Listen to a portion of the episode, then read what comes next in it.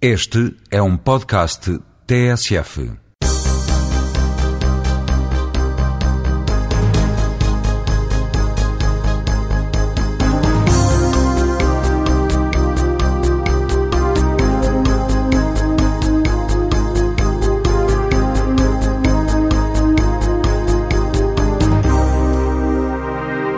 Bom dia, mais uma edição do Jogo Jogado, o programa semanal da TSF, em que João Rosado, Luís Freitas Lobo e João Querido Manha falam de futebol.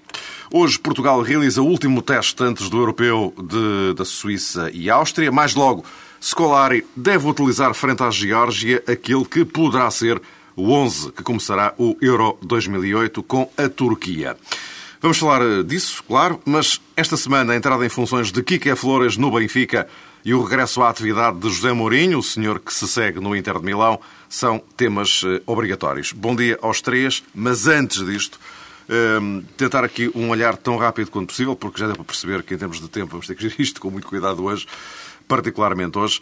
Uh, duas uh, questões que marcaram as últimas horas, na prática, e ambas relativas ao Futebol Clube do Porto. O facto da UEFA ter notificado o Futebol Clube Porto sobre a abertura de um processo disciplinar para análise daquilo que deriva da, da, da, punição sofrida pelo Porto no apito final aqui em Portugal, isto é, a UEFA verificar se o Porto tem ou não, faça isto, condições para ser admitido na Liga dos Campeões. E espera-se já uma primeira deliberação sobre esta matéria, em primeira instância, na quarta-feira. A outra questão tem a ver com a rescisão unilateral de Paulo Assunção, eh, pela primeira vez, a lei Webster é invocada em Portugal para eh, um jogador eh, rescindir. João Querido Manha, seria por ti, em relação a esta questão Porto-UEFA, poderemos estar aqui na iminência de algo de... Sim, Sim há duas semanas, quando falámos isso aqui, foi, foi nesse sentido que me pareceu que estávamos a lidar com um terreno muito escorregadio, pantanoso, que o Futebol Clube Porto tinha cometido, a meu ver, e muita gente, uh, um erro uh, de palmatória ao não uh, recorrer, portanto, ao aceitar uma culpa e, portanto, confessando a culpa e, evidentemente, aceitando o castigo de menos seis pontos, se calhar pela conveniência desse castigo ser aplicado a este ano e não fazer nenhuma diferença e não ser aplicado posteriormente, no futuro, e poder vir a fazer diferença, num, por exemplo, no próximo campeonato, uh, em que o Porto, uh, se fosse o castigo confirmado, uh, teria de jogar com seis pontos negativos, eventualmente. pesados os prós e os contras, o Futebol Clube do Porto optou por não recorrer e, portanto, assumiu uma culpa. O que, o que a UEFA está a fazer, a meu ver, de uma forma natural, embora possa ser discutido o enquadramento jurídico desta questão, se está previsto, se não está previsto, uh, se é algo que se reporta há anos que já não estão em causa, tudo isso são argumentos jurídicos, mas a essência uh, da questão uh, já, não, já não sofre, nesta altura, já não sofre nenhuma discussão e isso deixa o futebol Porto em muito maus lençóis, que é a assunção de um ato de corrupção passiva ou de tentativa de corrupção. e isso para a UEFA tem um para a UEFA, para uma certa, um certo status quo do futebol e do desporto internacional, isso tem um peso. Uh, e sendo um clube português, uh, é, tal como outros clubes da periferia europeia que têm sofrido castigos deste género ou sanções deste género, uh, eu acho que o futebol Porto se pôs a jeito de, de facto de poder vir a ser punido pela UEFA, espero que não seja. Uh, mas também aquilo que se está a assistir é que a própria defesa do Futebol Clube Porto neste momento é canhestra, é bastante um, débil, uh, tentou encostar só ao argumento de o Milão ter sido salvo uh, pelo próprio presidente do UEFA antigo, uh, quando estava numa situação de alguma forma semelhante. mas temo que o Futebol do Porto vá servir de exemplo, este exemplo entre aspas, para uma determinada limpeza que também a UEFA queira fazer no futebol internacional. Luís, há este risco? Parece-me que sim, é um risco que, aliás, já tínhamos falado há, aqui alguns tempos, que, que a interpretação da, da legislação da UEFA permite uh, temer. Uh, tenho muitas dúvidas, sinceramente, que o Departamento Jurídico do Porto tenha previsto todas as situações na altura em que terá certamente dado o seu, o seu acordo para o Porto não recorrer do, do portanto, o castigo lhe foi aplicado no, no nosso, no nosso cenário e, e permitir-lhe iniciar a próxima época sem, sem pontos uh, negativos, portanto, sem não perder, perder os pontos esta época. Uh, penso que esta situação da UEFA naquela altura não terá sido devidamente acautelada. E se não foi, e se o Porto vier a pagar por isso, penso que, que será uma situação de, de gravidade extrema. Vamos esperar que não, mas é uma situação e sabemos como é que a UEFA realmente gosta de, de ser exemplar neste tipo de situações. É uma situação que acredito deverá estar a preocupar os responsáveis do Porto. Eh, para agora, como disse o João, eh, tentar encontrar uma forma de não ir eh, combater factualmente o que se passou, mas tentar de forma jurídica encontrar qualquer qualquer saída para o beco em que pode ter caído a equipa, o clube em termos jurídicos. João, Porto F, e já agora sugeria-te que colasses com a questão Paulo Assunção e fazemos a volta ao contrário. Pois tem, tem, um pouco a ver com a tal eh, desorganização que neste momento, se calhar, já é latente eh, na estrutura interna do Futebol do Porto. Eu já no anterior programa tinha manifestado a minha estranheza perante aquele tipo de conduta, ou seja, eh, o Jorge Pinta Costa, presidente do Futebol do Porto, tinha dito que o Futebol do Porto não iria recorrer do castigo de seis pontos porque hum, em causa estariam os interesses superiores do, do Futebol do Porto, mas, por outro lado, iria recorrer hum, da suspensão de dois anos que lhe foi hum, decretada, digamos assim, e com isso estaria também a salvaguardar não só o seu bom nome, como também o interesse do Futebol do Porto. Achei logo aqui que havia alguma contradição e, de facto, a questão capital neste tipo de situação tem a ver com isso, com, com o aspecto que já foi frisado pelos meus colegas. O Futebol do Porto não recorreu eh, da perda dos seis pontos, da subtração dos seis pontos, e isso pode eventualmente revelar-se o argumento decisivo. Por outro lado, eh, não sei se vou dizer algum disparate, mas há aqui uma coisa que me faz uma particular impressão eu julgo que a UEFA pediu, eh, eh, numa primeira fase, digamos assim, deste processo, esclarecimentos à Federação Portuguesa de Futebol e esperava para desencadear este processo disciplinar que a própria FPF desse conta daquilo que se tinha passado internamente ao nível das estruturas eh, nacionais. Não conheço naturalmente o tipo de documento ou a natureza da explicação que foi dada pela FPF junto à UEFA. O que eu acho é que se o Futebol do Porto for excluído da próxima edição da Liga dos Campeões, isso pode significar que o tipo de esclarecimento da Federação Portuguesa de Futebol, eh, de alguma forma, condicionará também, ou já condicionou, a decisão do Conselho de Justiça da própria Federação Portuguesa de Futebol. Ou seja, como poderíamos estar aqui já perante um indício de que o Conselho de Justiça perante os eh, recursos que foram apresentados, eh, entre eles o do Futebol do Porto, naturalmente, irá ratificar aquilo que foi decidido pela Comissão de Disciplina da Liga de Clubes. Sim, mas a, a, a, Federação, aí é um ato administrativo, quer dizer, é enviar para a UEFA, é carregar para a UEFA o, o que está já é, transitado, não propriamente em julgado, porque há um, há, aliás, neste caso do, do Futebol do Porto já transitou em julgado, porque o, o se não houve recurso, a questão está homologada, os seis, seis, pontos estão retirados e, portanto, a culpa está assumida. A, a questão do, do, do, recurso do Sr. Pinto da Costa é uma coisa que não tem nada a ver com este processo, ao contrário do que, do que agora também se, uh, se pretende, porque não, uh, eu não vejo que possa ser reaberto o processo depois de, eventualmente, essa questão ser uh, para o lado de, Pinto Costa ser, ser reaberta. Quer dizer, não, não faz muito sentido. É toda uma argumentação que não faz muito sentido e, sinceramente, o Luís disse que tem dúvidas que eles tenham pensado nesta. nesta uh, neste problema internacional, eu tenho praticamente a certeza que não, nem sequer lhes passou pela cabeça. Portanto, logo o Porto estava uh, na estratosfera do futebol internacional. Uh, isto era um problema menor, uh, passava-se à frente e arquivava-se. Agora, o que foi para a UEFA é a decisão da Comissão Disciplinar da Liga e essa é, é clara uh, e cristalina e não foi contestado. João, e o Paulo Assunção, para tentarmos aqui Sim, é, o Paulo Assunção realmente eh, representa também um, um abalo na estrutura do Toco do Porto, mas se calhar um, um abalo mais uh, planeado ou mais programado. Uh, neste sentido, durante a temporada, sobretudo na fase final, muitas vezes se falou a propósito da renovação do contrato de Paulo Assunção. ela, essa renovação nunca foi concretizada, bem entendido, e ficou claro que mais dia menos dia Paulo Assunção iria sair. Houve até uma altura em que se falou que Paulo Assunção poderia sair para o Benfica.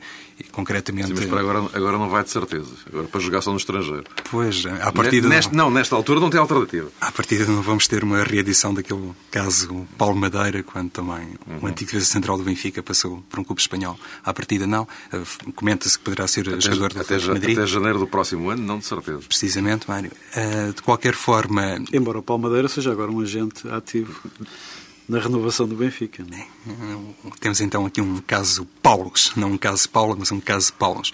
Mas eh, dizia que esta saída do Paulo Assunção ilustra uma coisa que realmente não era comum eh, na carreira do Futebol do Porto, ou na maneira como o Futebol do Porto costuma gerir estas coisas, porque é um clube que se sabe planeia o tipo de reformação do plantel eh, a larga distância.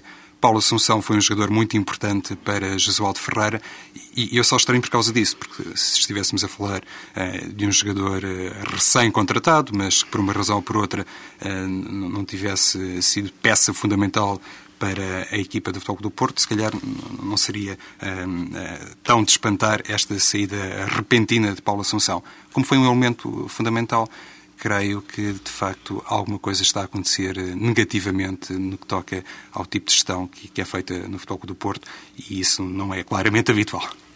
Luís, foi surpresa? Acabou por ser um pouco surpresa. Uh, o Futebol do Porto realmente não tinha nos habituado sempre a conseguir gerir estas situações de uma forma que, que não permitisse que um, um desfecho desse tipo.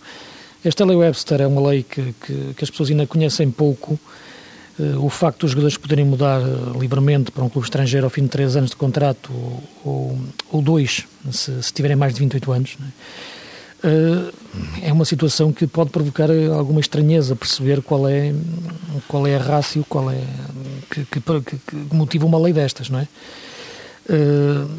O futebol continua muitas vezes a ter os seus guetos particulares Mas mesmo. Tem, tem, que pagar o, tem que pagar os, sim, os salários sim, sim, a vencer, não é? Sim, exatamente. Eh, até, até ao final. Eh, até, no caso de Paulo é um ano, uma época. Exatamente. A indemnização será sempre igual a montantes de vencimentos a pagar eh, até o final do contrato. Uh, mas mesmo assim, quer dizer, abre a porta à saída dos jogadores de, uma forma que me parece não muito razoável. Sim, é uma cláusula de rescisão, embora mais barata. Mais barata, exatamente. Um jogador com 28 anos está ainda no, no auge da sua carreira. Não estamos a falar de jogadores veteranos que, que, que são, que, são, que são travados numa fase, enfim, que a carreira poderia estar a ser prejudicada. Portanto, é uma lei muito, muito discutível uh, e parece-me que, que este caso, dentro do Porto, uh, coloca, é, sobretudo, a, situação particular do Porto ter, sempre, ter sido sempre um clube que blindado este tipo de situações e estes dois casos simultâneos podem indicar que, que há algo de que, que, que o Departamento Jurídico do Porto uh, não está realmente atento.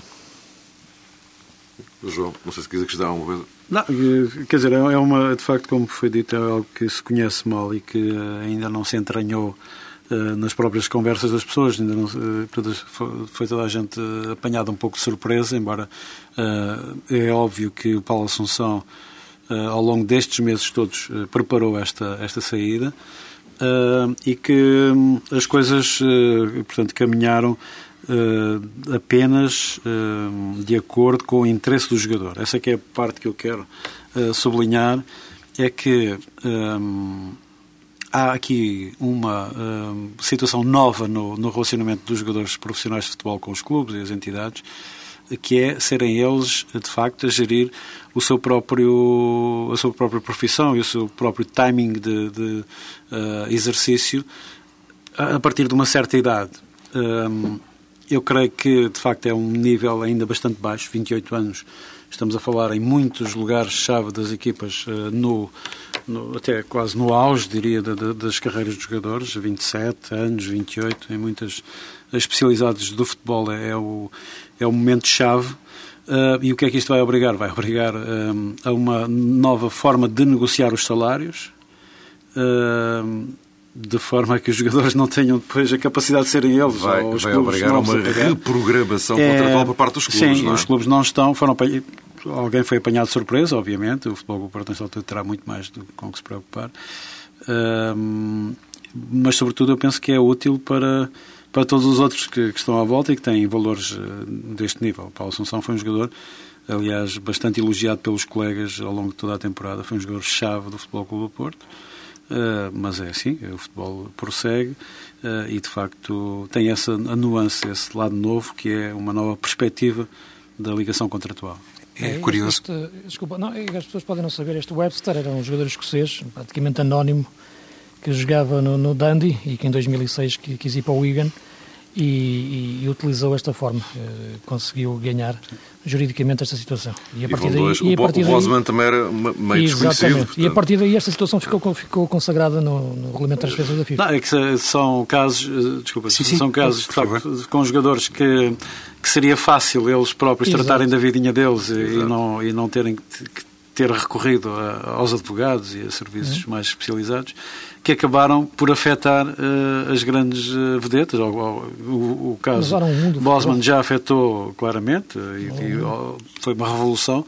Este aqui não será tanto, mas não deixa de ser. Os, é os, os, os diretores vão começar a olhar para para as datas de nascimento dos jogadores e, portanto, a ter isso em conta. E não, e não há muita lógica de, de, de, poder mudar para um clube estrangeiro e não poder mudar Sim. para um clube do mesmo país. Não, não percebo essa lógica. Dizia eu há pouco que é curioso que o Foco do Porto experimenta nesta situação ou conhece o outro lado da moeda, porque Paulo Assunção juntamente com o Adriano, foi protagonista de uma transferência meio polémica. O Sporting reivindicava o jogador, inclusivamente terá alegado o Sporting que hum, foi quebrado um pacto de cavalheiros e, por causa disso, as relações entre Sporting e Futebol do Porto, hum, nessa altura, conheceram realmente um momento mais uh, turbulento. Por outro lado, esta situação do Paulo Assunção ilustra outra coisa, que não é propriamente nova no futebol, mas é um facto que hoje um jogador que chega ao limite, digamos, eh, de idade, ou que a partir dos 28 anos, como foi o caso de Paulo Assunção, possa sair por um preço hum, relativamente barato do clube onde está, a época terminal poderá ser bastante afetada. Por acaso não foi o caso de Paulo Assunção. Agora, antes da final da Taça de Portugal, falou-se que ele teve alguns problemas à saída de um treino do Futebol do Porto, mas vamos imaginar que toda esta situação teria sido explotada um pouco antes.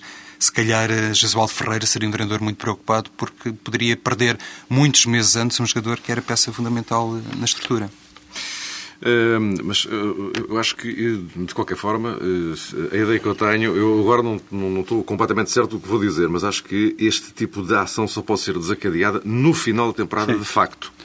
Não, Sim, acho, que, acho que a lei, a lei isso é verdade, disso. só que o jogador, eh, para, ah, claro, para chegar claro, aqui, claro. vai recusando a, exatamente, exatamente. a validação do contrato. Foi, foi, foi, foi, foi empurrando para a frente. Ora bem, eh, vamos então para o ponto 2. Kike eh, Flores no Benfica, José Mourinho no Inter de Milão. Os homens certos nos lugares certos. João Rosado, queres começar tu? Claro, posso começar. Uh, a propósito de... era uma pergunta. Sim, sim.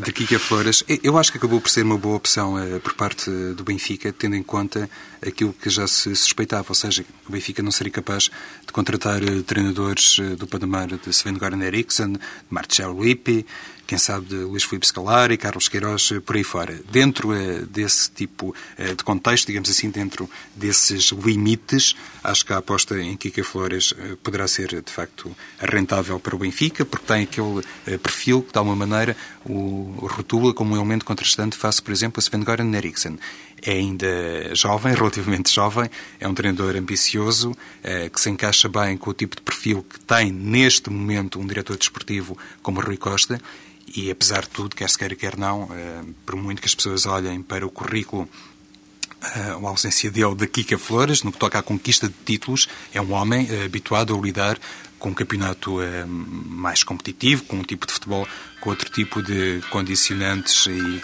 também com outras exigências. Por isso, nessa perspectiva, que Kika Flores pode, e isso, atenção, já se nota no tipo de estrutura técnica que trouxe de Espanha para o Benfica, pode ser um homem capaz de produzir coisas muito uh, positivas e, sobretudo, enquadrar-se uh, naquela lógica que, sendo obrigatório para o Benfica ter uma prestação muito diferente no próximo campeonato, as coisas, se calhar, não se resolvem de um dia para o outro, e também ele, um bocadinho à semelhança daquilo que aconteceu com o Rui Costa, não pode, para já, ser apresentado como salvador uh, da pátria. Esse tipo de projeto a médio prazo penso que encaixa bem num treinador como o Kika Flores. Veremos então o tipo de trabalho que irá fazer no Estádio da Luz. No que toca a José Mourinho, Claro que já se percebia que o tipo de clube que esperava José Mourinho teria que ser dentro destes parâmetros. O Inter Milão é um habitual candidato ao título italiano, conquistou o título nas últimas três temporadas. Também por causa disso parece-me óbvio que esta aposta de Máximo Bonatti tem a ver com a necessidade de o Inter, de uma vez por todas, eh, se reafirmar no panorama europeu e ser um grande candidato à conquista da Liga dos Campeões. Julgo que é esse o grande objetivo, a fasquia que está colocada a este desafio para José Mourinho. Houve uma altura em que eu tinha a suspeita interior, digamos assim, de que José Mourinho iria acompanhar eh, Cristiano Ronaldo se Cristiano Ronaldo mudasse clube no final desta temporada. Não parece ser o caso, mas é evidente que José Mourinho agora no Inter Milão pretende começar uma nova era e já se fala que pretende começar, de facto, a sua nova aventura, entre aspas, com jogadores que lhe dão muitas garantias e que ele conhece de há muitos anos, como é o caso concreto de Ricardo Carvalho, também de Drogba e de hum, Frank Lampard. Uh, Luís, João, a discussão aberta. Vamos. Eu só, pode, só pode, antes de pode, ir, pode ir jogando. Só ter aqui uma bucha a respeito do Mourinho poder ir para o Real Madrid seria então o nosso Miguel Vasconcelos, digamos assim, uh, seguindo aquela lógica do professor Carlos Queiroz de que há um complô espanhol para desestabilizar a nossa seleção. Luís. Ora bem, são situações diferentes. O Kiko Sanches Flores e o Mourinho, não, é? não há, há um abismo a separar as duas situações, embora Acho engraçado como se tenta logo, quer dizer, o Mourinho agora tentar colar a imagem do Mourinho aos treinadores quando aparecem para, para logo dar ali uma imagem de, de vencedores, como, como, isso, como isso fosse assim tão simples. E eu acho que isso já funciona mas fica contra. sempre bem dizer, eu sou um grande admirador do Mourinho, não é? É, fica bem. Fica sempre bem. Mas, mas, mas claro. depois o problema é que o problema é o resto, não é? Claro. E o resto é tudo. Uh, Parece-me que a opção pelo Kiki Sanches Flores, aliás, é um treinador que, que, que, que, sigo já há algum tempo, desde que começou a treinar em Espanha. Tem um projeto de futebol que eu acho interessante, que desenvolveu no Getafe, eh, vem na linha de, de, um futebol, de um novo aroma que o futebol espanhol conseguiu criar a partir dos anos 80, meados dos anos 80, com a, com a aparição do, do Butraguenho, da Quinta del Buitre no, no, no, Real Madrid. O, o Kike é um pouco um valdanista, até na forma como escrevia na marca, antes de se tornar treinador. Uh, cresceu um pouco sobre essas influências e depois tentou, na, na forma de colocar as suas equipas, privilegiar um jogo mais, mais apoiado, com, com alas, mas que, privilegiando a técnica. E aquele Getafe que teve eh, tinha um futebol agradável, o seu Valência também tinha, embora com outras exigências que depois acabaram por, por, eh, por o, o, queimar, mas, mas uh, tinha um futebol agradável. Portanto, parece-me ser um treinador competente, não tenho dúvidas disso. Agora, é uma opção que, que acaba por, por por surgir na sequência de, de, uma linha de pensamento que invade o futebol português e tem a ver com o facto, como eu já referi algumas vezes, de, de não ser possível criar treinadores de referência portugueses, de, pela forma como o nosso mercado os vai devorando uh, sucessivamente e impedindo de, de eles se afirmarem pela incapacidade que têm de avaliar competências e chega-se a este ponto e, e o Kike uh, chega a Portugal com 43 anos, com 3 anos apenas de experiência como treinador espanhol, como treinador principal e, e de primeira divisão e chega ao Benfica numa altura em que, muito sinceramente, me parece que, que o Benfica é mais importante hoje para o Kike uh, do que o Kike para o Benfica. Uh, tudo isto tem a ver com, com opções, tem a ver com políticas e com filosofias, que faz com que se prefira esse tipo de treinador espanhol do que um tipo de treinador com um perfil idêntico uh, português, uh, talvez por, uh, por ser mais fácil criar ilusões quando elas têm sotaque espanhol e o Benfica vai ter que caminhar nesse sentido. há, no entanto, um abismo, como é evidente também, entre o Kika e o Camacho.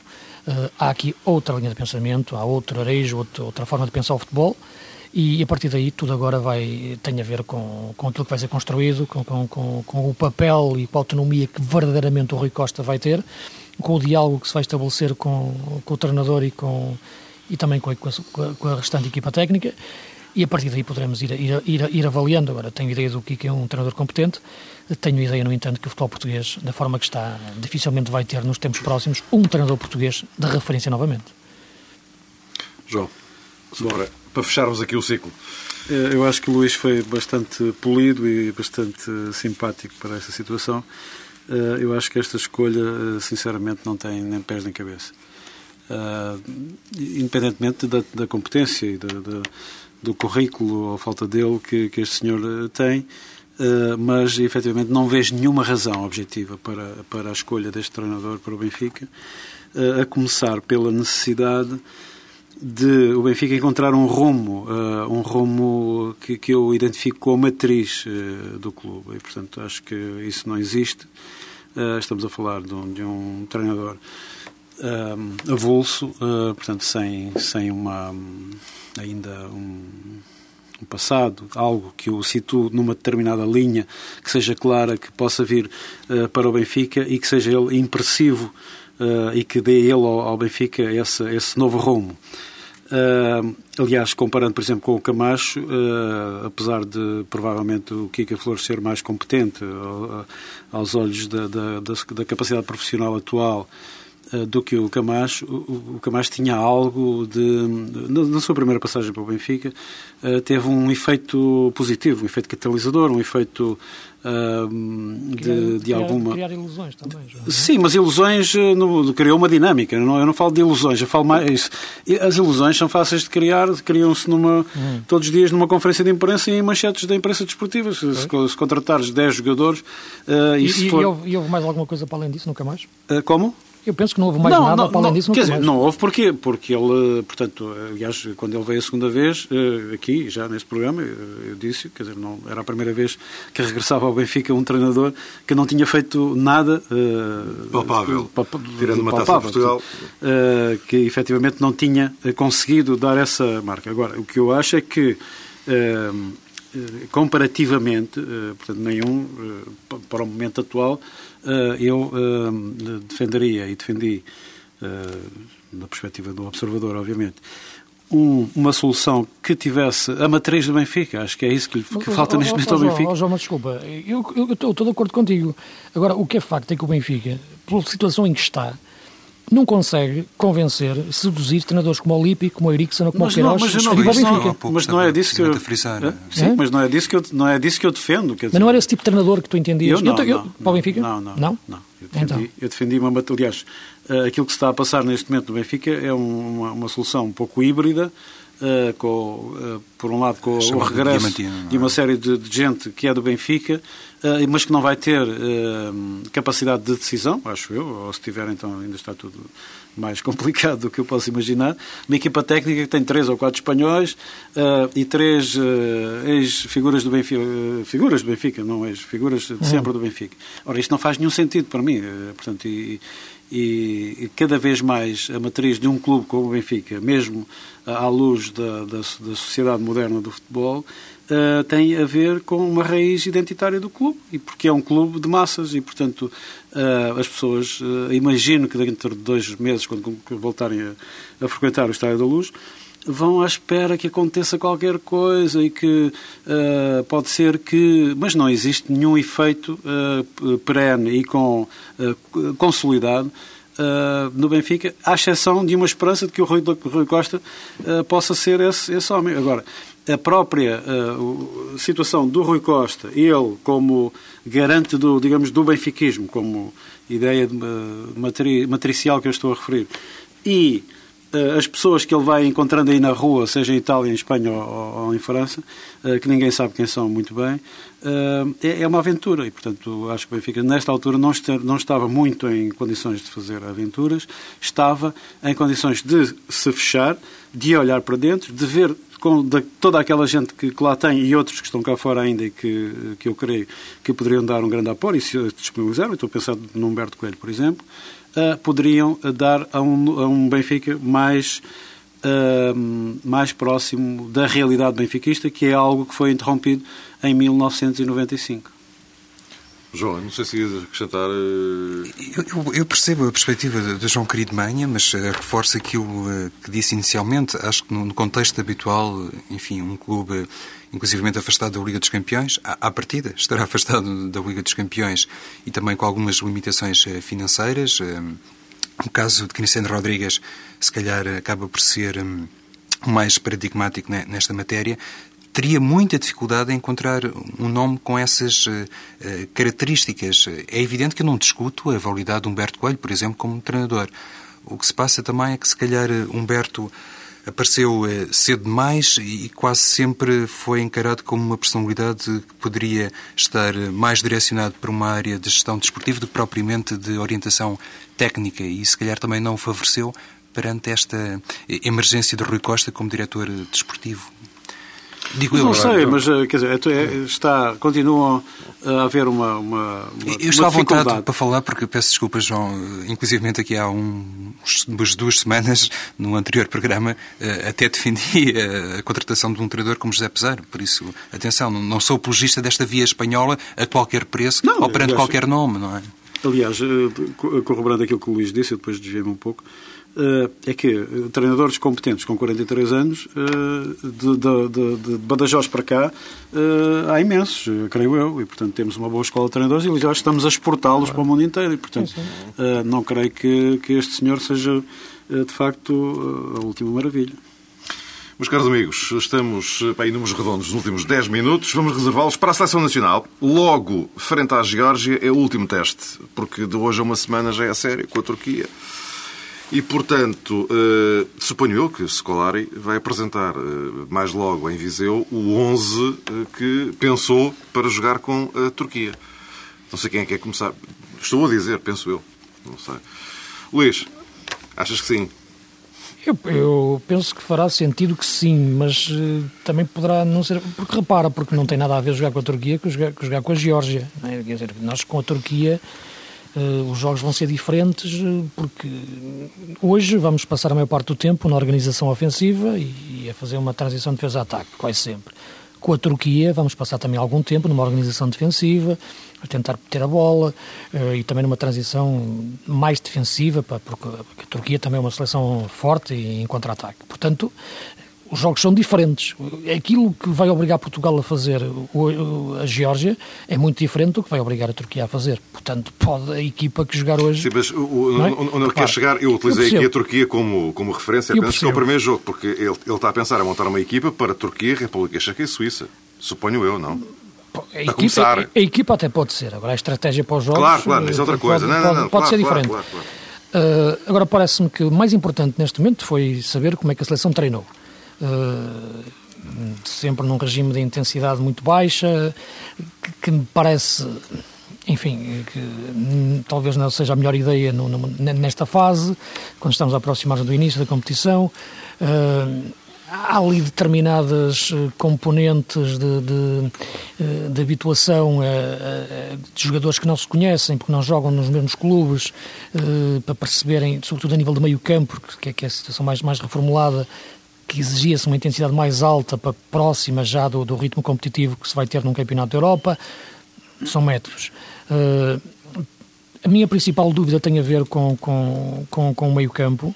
Uh, se Portugal vai já com uma linha de 4 uh, eh, na defesa, se vai fazer também no meio-campo tentar formar muitas vezes outra, outra linha de 4 ou vai optar claramente pelo 4-3-3, porque a tendência de, de se colarem a jogar com, com, com dois médios mais defensivos ou, ou, mais recuados eh, pode fazer com que Portugal, com o recuo também dos seus alas quando perde a bola, jogar com, com, duas linhas de quatro à frente da sua defesa e talvez seja isso que queira fazer contra, contra a Turquia.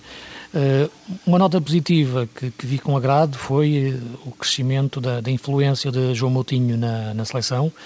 Acho que é um jogador que, que, vai ser mais tarde ou mais cedo titular da seleção. Uh, se não for neste europeu, será nos próximos. É um jogador que não será isto, ele tem personalidade própria, mas uh, poderá ser a melhor imitação do Manis que, que, que poderemos conseguir, pela, pela, capacidade que ele tem de assumir o jogo, de atacar o jogo. E se Portugal jogar como eu acho que deve fazer dentro do, da sua estrutura habitual, com um meio defensivo, com outro de transição como o João Moutinho e com o Deco, poderemos estar próximo de, de, daquilo que será a seleção mais.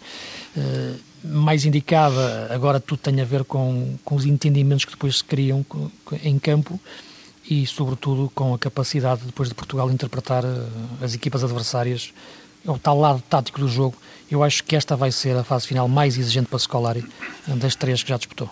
Tu não vês, mas aqui os, os, os, dois Joões estão aqui já com os desenhos de equipas e tal, tudo aqui. Não é só para não me esquecer. É só, é só gráficos. Uh, essa seleção tem jogado menos do que, do que as anteriores, ou pelo menos uh, algo que me parece significativo é que nós uh, não temos em Portugal.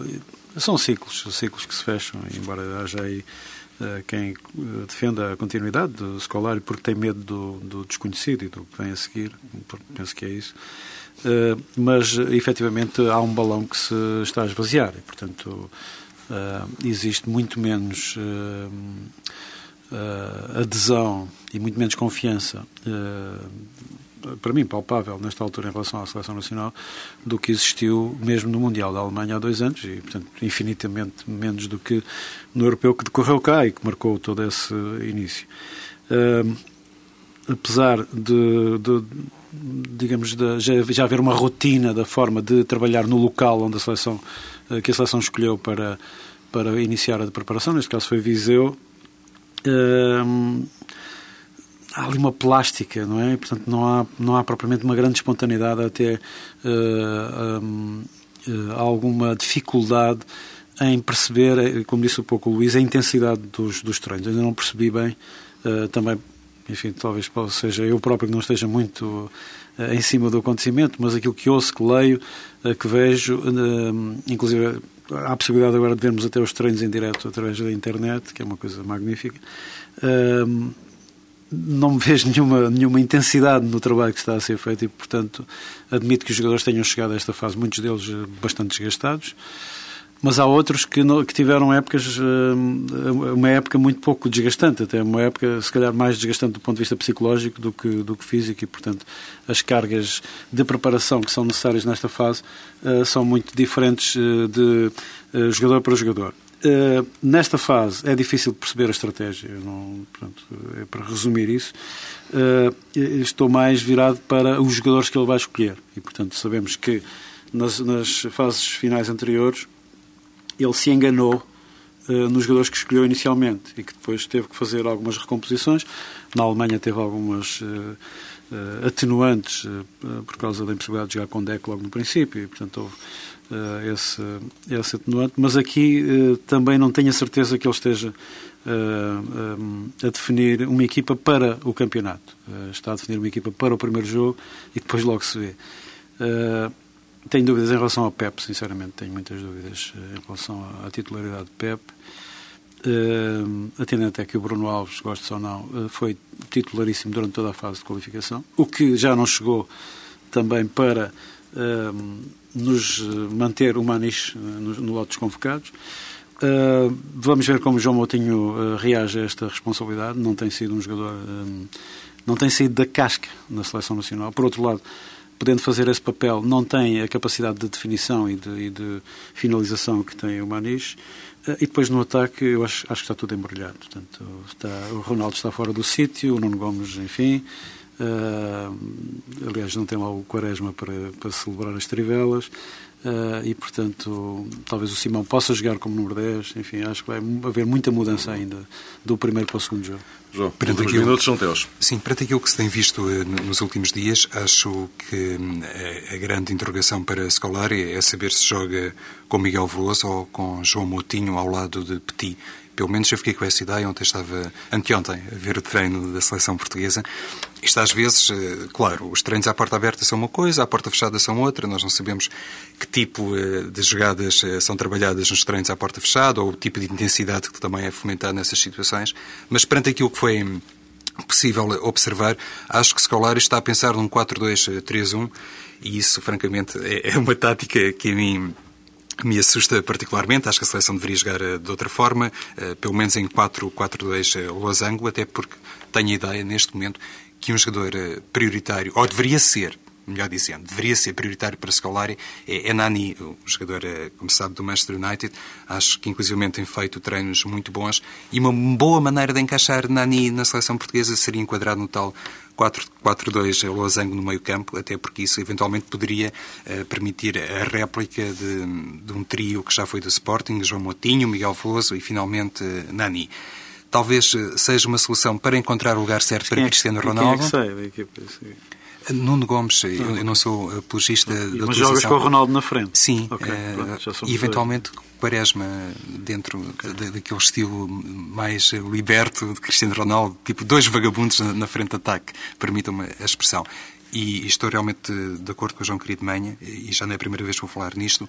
Acho que os centrais encerram também um e outro tipo de problemática, porque Pepe e Ricardo Carvalho tanto um como o outro estão mais habituados a jogar sobre o lado direito da defesa.